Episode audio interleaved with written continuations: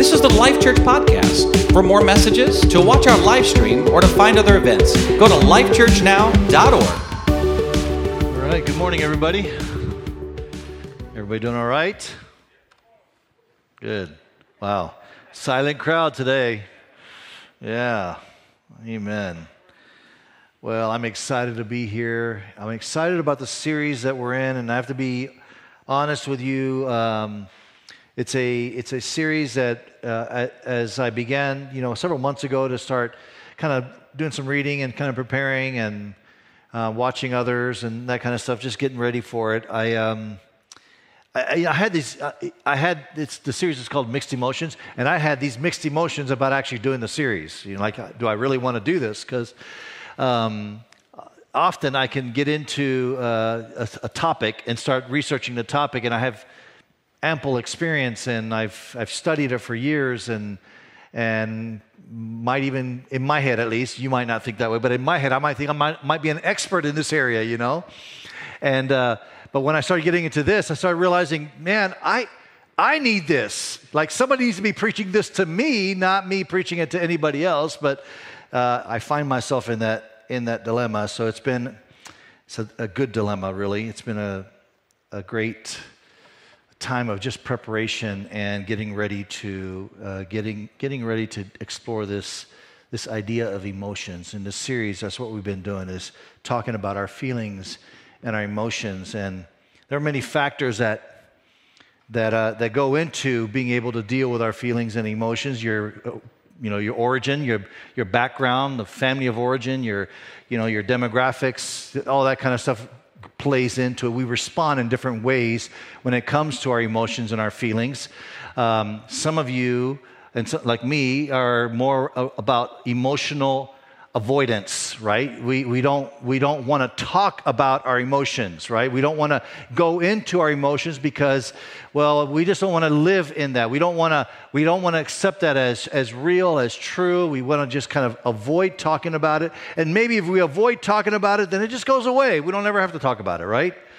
And uh, so we might be about emotional avoidance, but the problem is with that is that there's probably a direct correlation between your emotional avoidance and you're vacillating between, say, apathy and anger, right?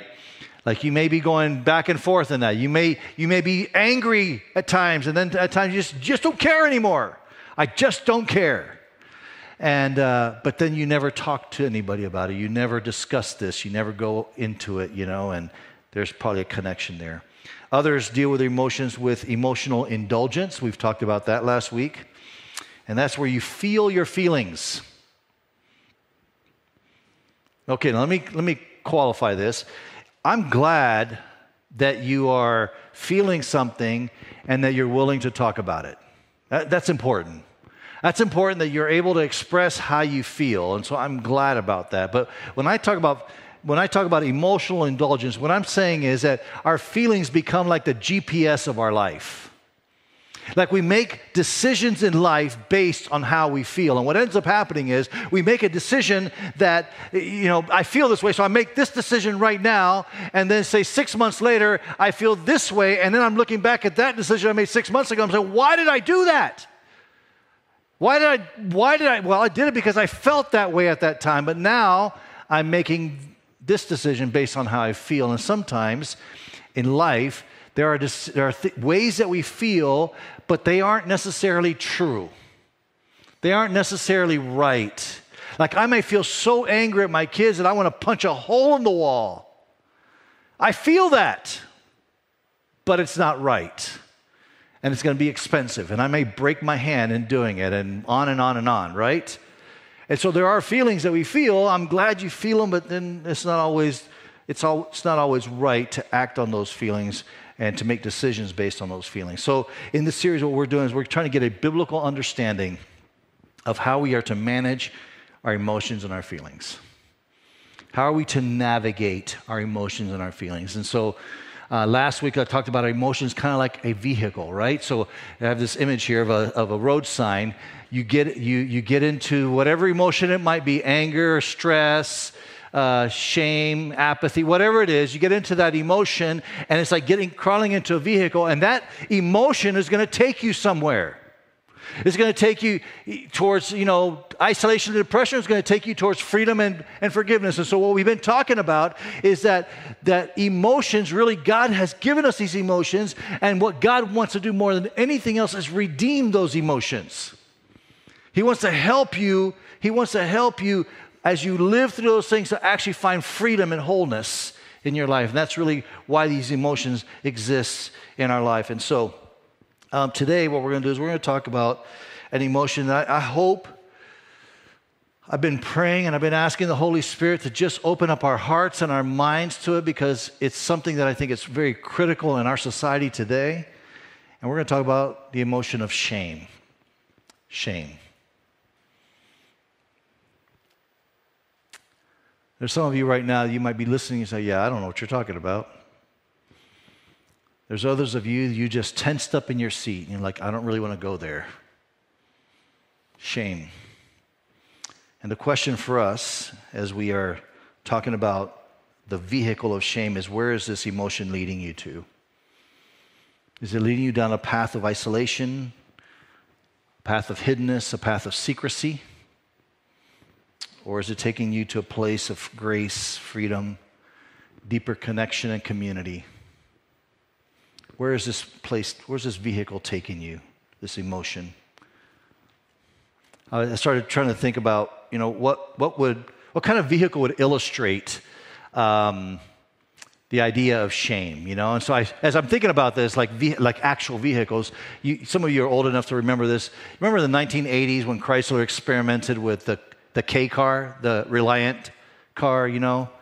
Um, it was like this really bad experiment. And I'm, I, you know, I've, i was worried about saying this because I thought there might be people that actually loved their K car. I don't know, but it was just a couple of years, and it was just like this experiment from Chrysler on like how to how fast can a vehicle break down. You know, that was the experiment.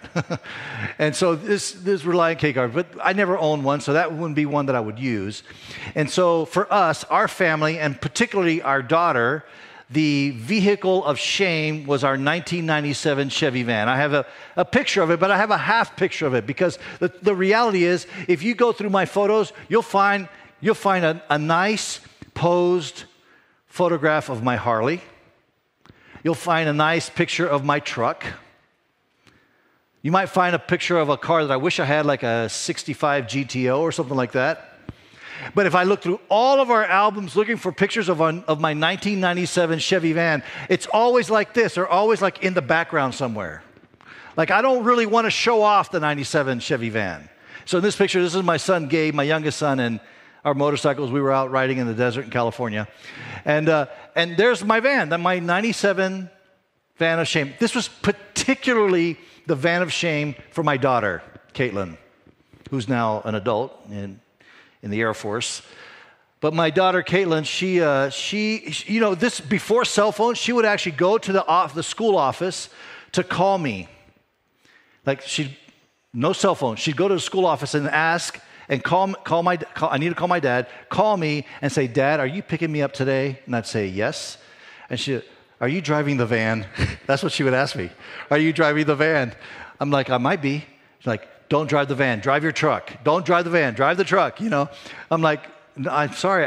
And if by chance I had to take the van to pick her up, she'd be like, don't, don't park in the front of the school. I don't want you being in there. Park, go back to the corner of the parking lot. Do not, I don't want anybody, anybody watching me get into that van. That was the van of shame for my daughter.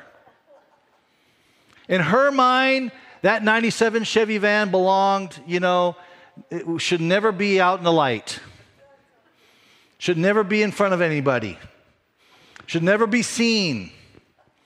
And this is what shame does shame leads to secrecy, it leads to hiddenness, it leads to silence. And this is how it's been from the very beginning with Adam and Eve you know, the story of Adam and Eve. Sin enters into the garden. You have Adam and Eve, the, you know, the first humans created by God. Designed in the image of God, but sin enters into the garden. Sin comes on the scene, and the first thing they feel is shame.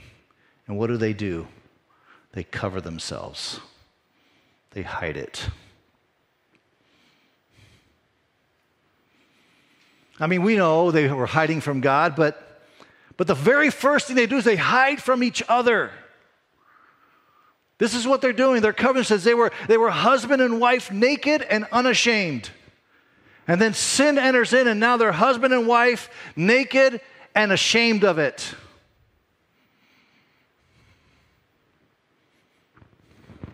And so they hide. And the reason they hide is because shame destroys intimacy. Shame destroys intimacy. Destroys intimacy between you and God, between us and God, and it destroys intimacy between you and, and other people around you. That's what shame does. So, where you have secrets and you have silence, you don't have intimacy. Where things are kept in the dark, where, where you're withholding things, where, where there are parts of you that nobody knows, there's isolation and not intimacy. And there are some of you that that is killing you right now. There's some of you watching online, that's killing you right now the hiddenness, the shame, the, the isolation. See, it destroys intimacy, between one another, but it also destroys our intimacy between us and God. And so, what I want to do is, I want to look at a psalm today, Psalm 32. I want us to read together this psalm. It's a psalm of David. And David in this psalm talks, he talks about how he, deal, how he, how he dealt with shame. Uh, specifically, the, the weight of that shame, the burden of that shame, but also he talks about the freedom from shame in this psalm. And so we're going to look at this. But this psalm, the context of this psalm is directly related to 2, 2 Samuel chapter 11. It's a story of, of David and Bathsheba and the sin, well, the adultery of David and Bathsheba, of David and Bathsheba. You know the story a bit. David, or maybe you don't know the story, I'll just tell you real quickly. Basically, uh, start, that chapter starts off, it says, in the, in the season and the time when kings go off to war, David remained in Jerusalem. David is the king of Israel. In a time when kings were off at war, David stayed behind. The very next scene is David on the, on the top of the palace, on the palace roof, looking over the edge of the palace roof, and he sees this beautiful lady taking a bath. Her name is Bathsheba. He asked one of his servants, Hey, who is she? I'd like to know who she is. And the servants say, Well, that's, that's Bathsheba. But that's not all they say. They say, That's Bathsheba, the wife of Uriah the Hittite. That's who she is, king. Like you know Uriah the Hittite, he is one of your, your warriors, he's one of your soldiers. You have shed blood on the battlefield with Uriah the Hittite. So if you're asking who she is, King, she is his wife. And still, David says, Hey, um, go get her for me. I don't know what he was thinking at that moment. I'm not sure what, he was, what was going through his head. Maybe he wasn't thinking at all. Maybe he thinks he's stronger than what he really is. But they go and they bring her, and you know the rest of the story. David has this affair with Bathsheba, and but he convinces himself that nobody's going to find out. After all, he's the king. He can tell her on, on, on penalty of death, you've got to keep this silent. He could tell her that. And so he convinces himself nobody's going to find out. But then a couple weeks later, Bathsheba says, Hey, uh, by the way, I'm pregnant. So the plot thickens. And now King David is trying to figure out what do I do? He knows that her husband Uriah is out on the battlefront.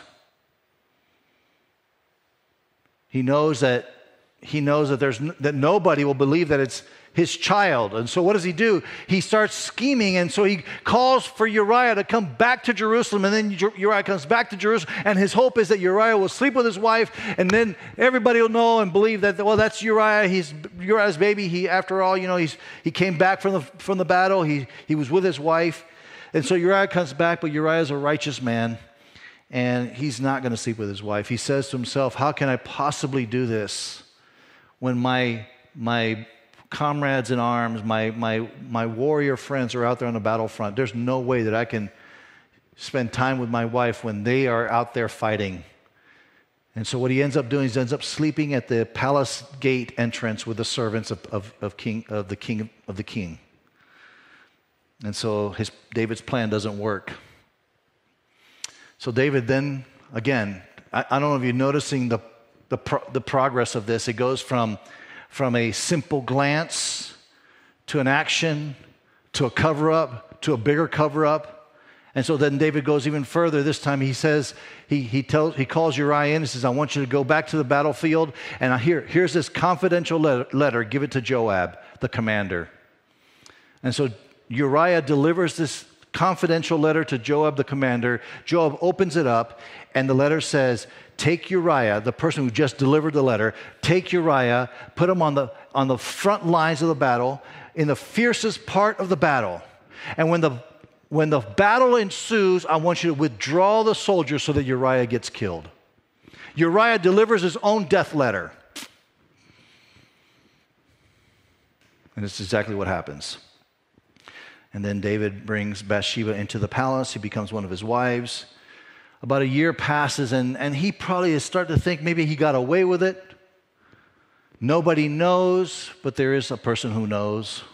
In fact, the very last verse of chapter 11, 2 Samuel says that God was displeased with David. God knew. So God sends this prophet Nathan to confront David. Um, the prophet speaks to, I mean, God speaks to the prophet to, to confront David and to challenge him on what has happened.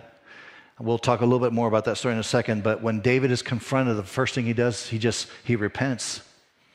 When he's confronted with his sin, he confesses his sin, he comes clean, he repents, and then he writes this psalm that we're about to read, Psalm 32. Okay, so this is immediately after the confrontation with Nathan. David now writes, he goes, verse 32, chapter 32, verse 1. Blessed is the one whose transgressions are forgiven, whose sins are covered. He, here, David is using emotion words, okay? He uses the word blessed here. Uh, maybe uh, for our purposes, happy is the one whose transgressions are forgiven. So he's using emotional words here. He's saying, Hey, I'm happy. Blessed is the one whose transgressions are forgiven, whose sins are covered. Ble- happy is the one whose sins the Lord does not count against them, and in whose spirit there's no deceit. You see how David is talking about his emotions here, and he's saying, I am happy. Why? Why am I happy? Because I have been forgiven. That forgiveness actually brings joy and happiness into someone's life. uses the word transgression here. It's a strong word, strong sin word. It's this idea of a crime or stepping over a known boundary. And so I don't want you to miss it. It's important. When David talks about his shame, when David starts talking about his shame, he starts talking about his sin. We'll get to that, to a little bit how we often talk about our shame. But when David starts talking about his shame, he begins by telling us about his sin. He doesn't say slip up, he says sin. He doesn't say indiscretion, he says it was a transgression. I sinned. I know that when I talk about shame, it can be pretty nuanced that there's all kinds of shame. You know, there's the shame that David is doing here, but then there's also shame that was done against you. Like you were a victim and you were hurt, you were injured, and that has produced shame inside of you, and you're living with that shame. And I'm very sorry for that. I'm sorry that, that you've had to experience that. It's unfair. It was not right. It should have never happened. Shame doesn't care how you became where you're at, though. Shame still manifests itself in the same way and it pulls you down in the same way. And so in this case, David is talking about something he did, not something that was done to him, but rather something he did, and he calls it what it is. It was a sin. It was sin. It was a transgression. And language matters here. It was sin. I read an article this week from um, the Christian Post where it was talking about uh, the Oxford Junior Dictionary. So it's a dictionary, it's actually the most common dictionary we use in, in, in the Western world, but the Oxford Junior Dictionary, um, a few years back, made a decision to, to take out uh, certain Christian words from the, from the dictionary. So they're not in there anymore. You cannot find them in there anymore. And the reason, the rationale they did that is because they said they're no longer relevant for younger people. That's what that was the rationale. So these, diction, these, these words were taken out of the dictionary because they're no longer relevant for younger people. One of those words is the word sin. And there's a sense in which this is true, right? We don't talk about sin anymore. And, and I'm not one of those fire and brimstone, I just want to beat you over the head with sin. That's not what I'm talking about.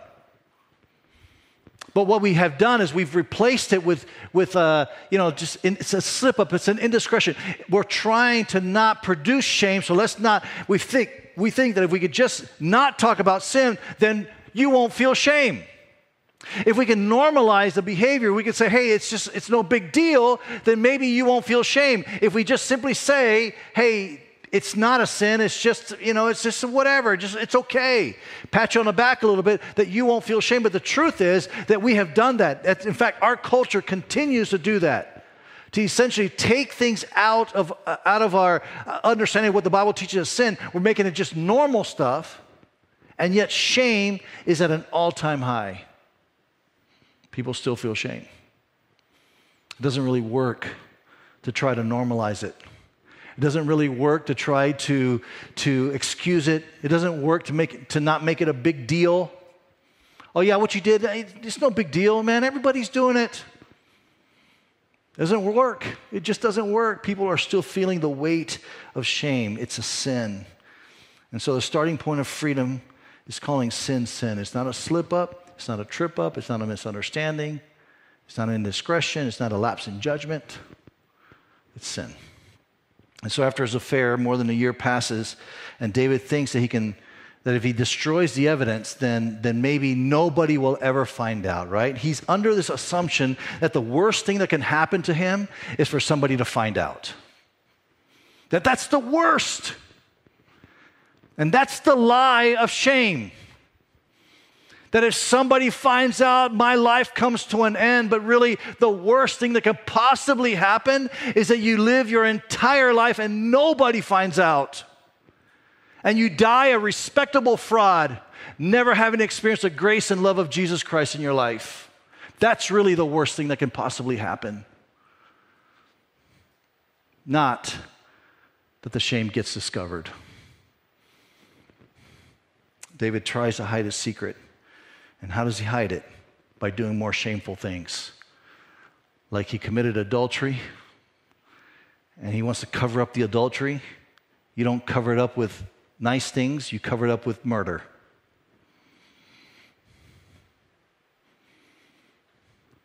That's how shame works. That's the strange thing about shame.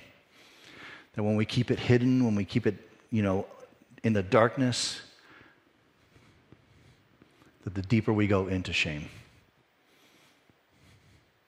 Shame seems to compound itself the more we hide it. So we're so concerned about someone finding out. We're so concerned about being discovered. We're so concerned about that. And you know what? The truth is that shame doesn't care if somebody else knows about your sin. Shame only cares that you know about it and that you live under the weight of that, that shame, that knowledge. David describes this, this weight that he feels in verse 3. He says, When I kept silent, in other words, when I hid it, when I covered it up, when I thought nobody knew, when I thought I was free and clear. This is what David says. When I kept silent, my bones wasted away through my groaning all day long. I didn't get away with it. Maybe nobody knew, but I didn't get away with it. I still suffered because of it. I suffered physically over it. For day and night, your hand was heavy on me. My strength was sapped as, if in, as in the heat of summer. See, he's living with this shame, and it's isolating him from God. And it's isolating him from others as well, but it's isolating him from God. When I was a teenager living uh, in the country of Panama, my so I lived in a neighborhood called Nueva California, uh, translated New California, and uh, but it was a small neighborhood, and so we didn't actually have a grocery store or any sh- kind of shopping center in our neighborhood. We would have to go outside of our neighborhood, about a mile away, to go to a, a store to buy any, you know groceries and that kind of stuff. And so, be, in, in cases like that, when there were these neighborhoods like that, there was always some house, some some person in the neighborhood who had a house where they had decided they're going to just buy some goods and they would sell it from the house. They mark it up a little bit, you know, and then you would be able, instead of going all the way to the store, which back then you would have to walk to the store. Instead of going all the way to the store, you would actually go to their house and buy, you know, a pound of flour, uh, ice cold drinks, you know, soap, cigarettes, you know, just a variety of, li- little things. They would have that. So we had one right around the corner from my house. Uh, it was a lady by the name of Doña Marta. And Doña Marta, she, um, she, she was an, an, older lady, nice lady, you know, and she, she had this little store.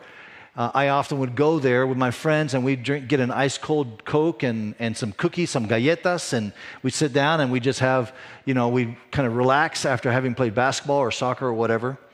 Doña Marta was, was an older lady, and so she was, um, you know, getting forgetful, and so she would often say, she'd often say, hey, did you guys pay for that already? She'd ask the question, did you guys pay for that already? You know, and we'd pull out the money and pay for it. One day, I bought a Coke and some cookies, and I, you know, it was 25 cents, 10 cents for the Coke, 15 cents for the cookies. That's all it was, early 70s. And um, I, uh, I bought this Coke and cookies, and, you know, I'm sitting there drinking my Coke up, and I reach into my pocket, and I realize I didn't have a quarter in my pocket to pay for it. And so I'm going through this stuff in my head. How am I going to, you know, what I do? I'm, do, I tell her, I, I, you know, can I just pay you later? I, I, didn't, you know, it was, for me, honestly, back then it was hard for me to, to it was hard for me to come by a quarter. I, I, didn't, I didn't have a job. And, you know, a quarter, literally, just to give you a little bit of perspective, 25 cents was a round trip fare on a bus from where I lived all the way to downtown Panama City and back. So that was actually a lot of money, 25 cents. And I didn't have that available money. And so I'm trying to tell myself, how do I, what do I do? What do I tell her? And she walks up to me and she says, Hey, Ricky, did you, did, did you pay, pay for that already? And before I, I could even think, I said, Yes. Remember, uh, you were you walked out. The you know the dog was over there. Bar- I came up with this whole story, this narrative of how I actually when I it was a lie. It was a fabrication completely. And she's like, "Oh, okay. I'm sorry. It must have slipped my mind." And she went away. I know. Uh, what a jerk I was. I know. I get it. I felt horrible. I went home that afternoon and that night was lying in bed, just running through my head. I can't believe I lied to Doña Marta. I can't believe I didn't pay for that. In my head, I would tell her, maybe, maybe I'll just go and, and, and tell her, I'm sorry, I, I, I lied to you. Here's, here's the quarter, but I couldn't come up with a quarter. The only way I had a quarter was, was stealing it from. So you see how things get compounded? I, I would have to steal it from my mom's purse to be able to pay for the, pay for the indiscretion, right? And so I'm going through this and the embarrassment of it. And so you know what ends up happening? I never went back. I never told her. I never paid for the, for the Coke and, and cookies. I never did. And you know what else? I never went back there the power of 25 cents in shame. I lived there for several more years. I never went back. My friends said, Hey, you want to go get a Coke and some cookies? No, no, that's okay. I would literally, when I wanted an ice cold drink, I would literally walk a mile to a store. We called it La, La Tienda del Chino, it's a Chinese store. We'd walk a mile, I'd walk a mile to the store to get a cold drink instead of walking just right around the block to get a cold drink because I couldn't bear seeing her face. That's what shame does. And I think that, that, that what happened to me and Doña Marta is also what happens to a lot of you, a lot of people who.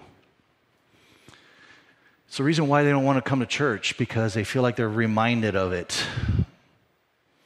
Feels like there's, you know, they don't want to have, they don't want anybody talking to them about their problems. They want to talk about that. They want to go there.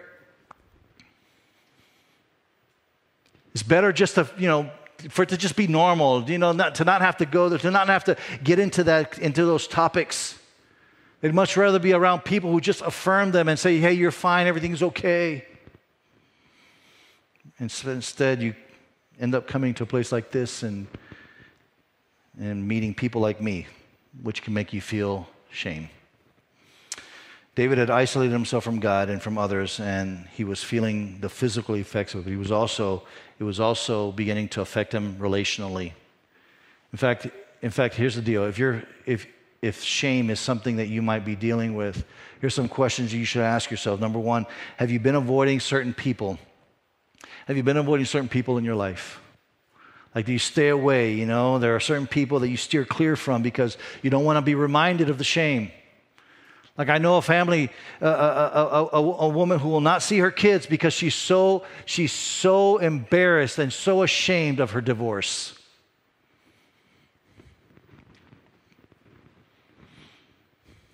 Or somebody who struggles with this sense of failure and and anytime they see anybody in authority, they feel like they're a failure, so they just basically avoid anybody in authority.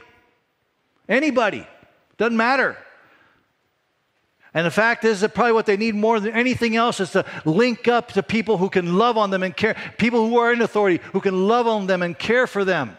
That might be the most healthiest, healthiest thing they can do. Instead, shame drives them in a different direction. Second question we could ask ourselves is Have you been defensive lately? Shame tends to keep us on edge and defensive.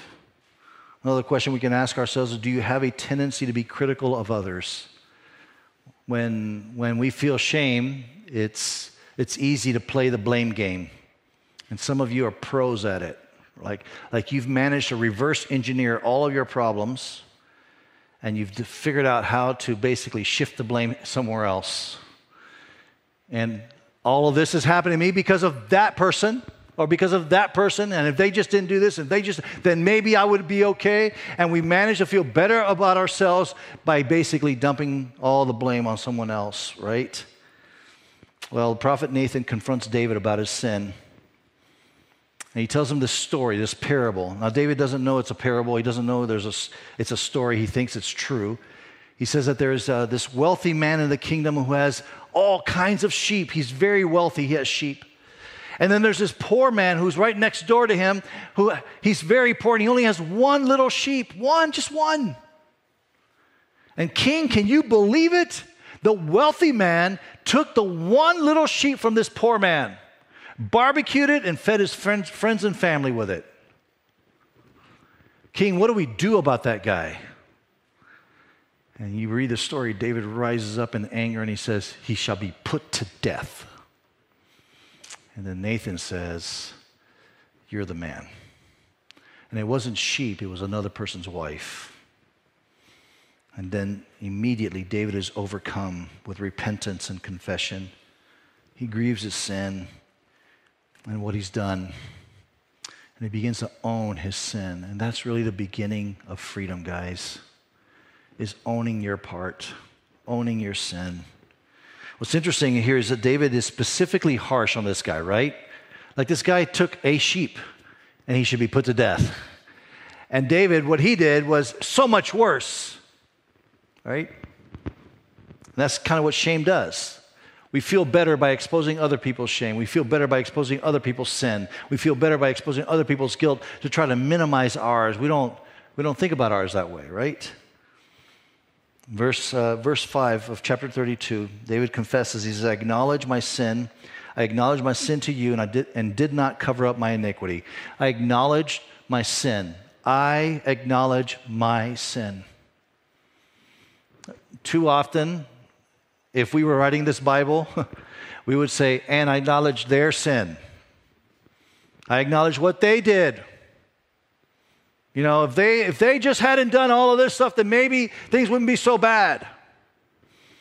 David says, I acknowledge my sin. I acknowledge my sin and my iniquity. I said, I will confess my transgressions to the Lord, and you forgave the guilt of my sin.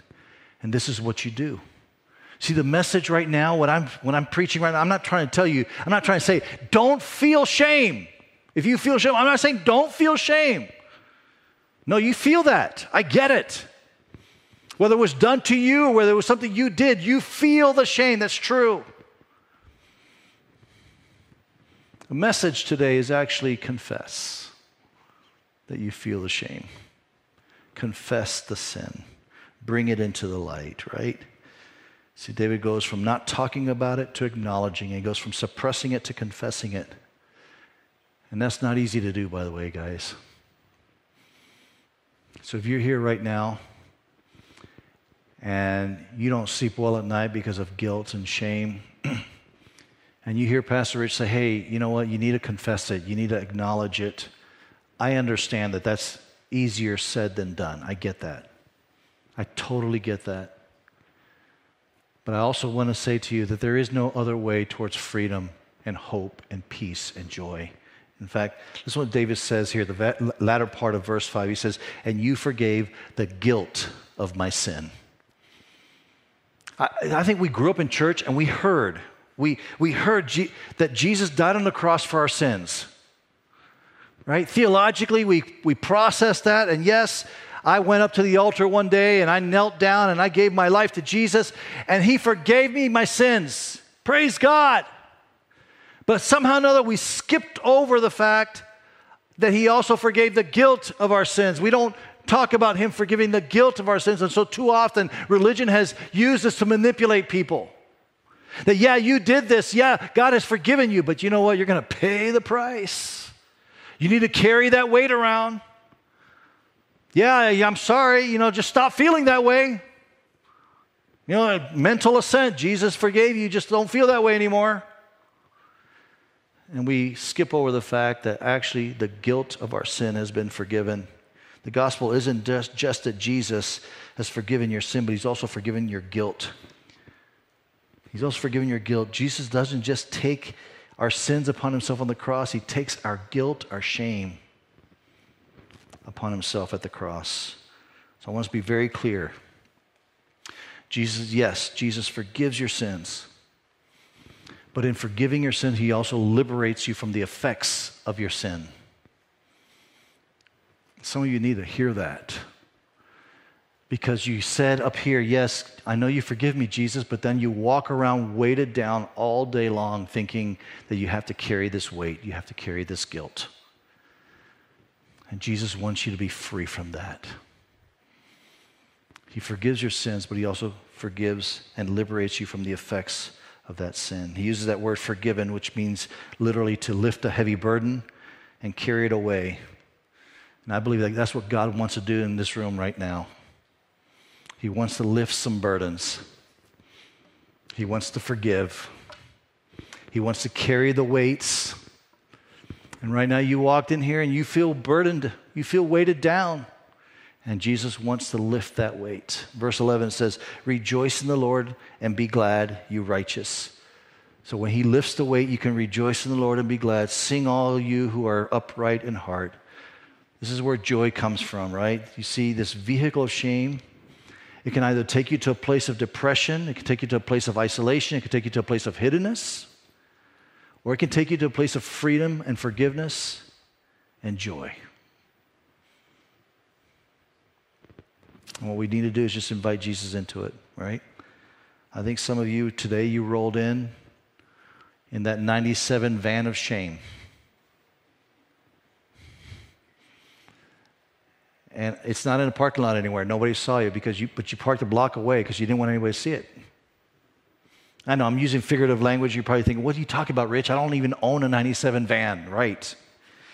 What I mean is, it's too easy sometimes for us to walk into church, put on the makeup, put on the pretend, put on all the, you know, hey, I'm good, everything's great, you know, but man, you're just weighted down with shame. And you don't want anybody to know that you drove in that 97 minivan of shame. You don't want anybody to know that. Here's what I'd tell you is that Jesus would say to you right now, hey, Rich, I'll drive that van. I'll drive it.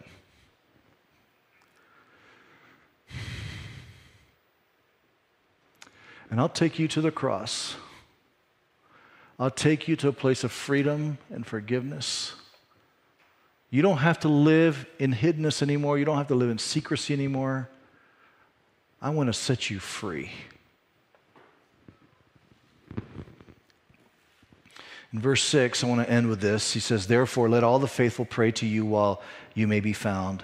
Surely the rising of the mighty waters will not reach them.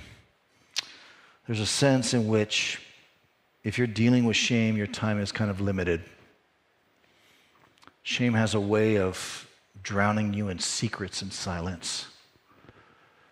It's a self preservation that you just you bury it and you bury it and you bury it and you bury it and you bury it until finally you just all that nasty landfill starts growing some green grass, and you think, oh, look at this beautiful green grass I have here. And you forget that there's all kinds of garbage beneath it.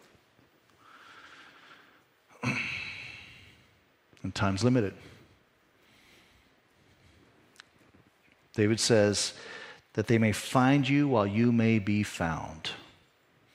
And that's what we want to do here in the next few minutes. Let's all stand. I'm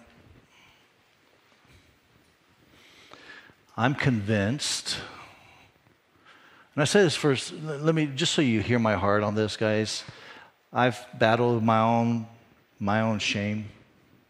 I grew up in an abusive home, a father who didn't really was never present, an alcoholic, a father who I watched, physically watched him beat my mother up. I saw that, I witnessed it. I have a broken, I have a scar on my nose because I jumped in between them once because I didn't want him to hit my mom anymore. I went, I remember when they divorced, my, my dad sat me in a bar, took me to a bar, I was 14 years old. He took me to a bar in the morning, like 10 o'clock in the morning. I didn't even know bars were open at 10 o'clock in the morning. But took me to a bar, sat me down, and said, Hey, Ricky, your mom and I are getting a divorce. And I started crying, and he, he told me and used colorful language shut up, don't cry. And then he said, I just want you to know it's your fault. And what's wild about that, it wasn't my fault. I mean, I was just a kid. It wasn't my fault. But I carried that. And I carried that. And I would walk around with this idea that somehow or another I, I, didn't say, I knew I, intellectually, I knew I wasn't responsible for the divorce, but somehow or another, there was something wrong with me. There was something faulty in me. Those prophetic words were spoken over me, and I just carried that. And it wasn't until I understood that Jesus doesn't just forgive our sin, but He forgives the guilt of our sin. He takes the shame away that I began to really realize man, I don't have to live under that weight and that heaviness anymore. I can be free. And my prayer for all of us in this room, because I know that there are some of you in this room that you're car- you've been carrying a weight. Man, you've been carrying a weight. You don't like it. It's made you unhealthy, not just, not just spiritually, but maybe physically as well. You're carrying that. You don't want to be there anymore. You want to be free from that. And I just want to say to you that it starts with Jesus Christ. It starts with it starts with coming to him saying, "Here I am." And so I don't know, we're not, we're not doing, we're not inviting people up to the front because of COVID and all that stuff, but here, the takeaway, here's what I think that needs to happen. I'm to use some figurative language here, but you understand what I'm saying. Here's what I think needs to happen. We need to come to terms with the fact that I have shame in my life, and I'm carrying this weight, and I'm hiding things, and there's a lot of hiddenness going on.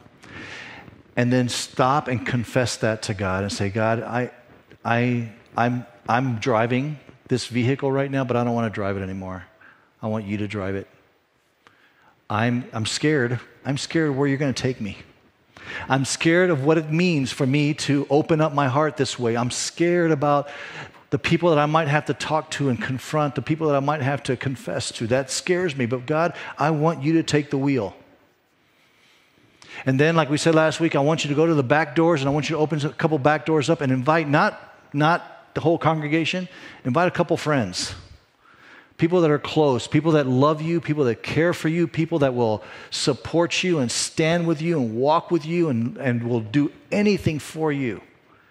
Invite them in as well and say, hey, will you ride in this shameful vehicle that I'm in?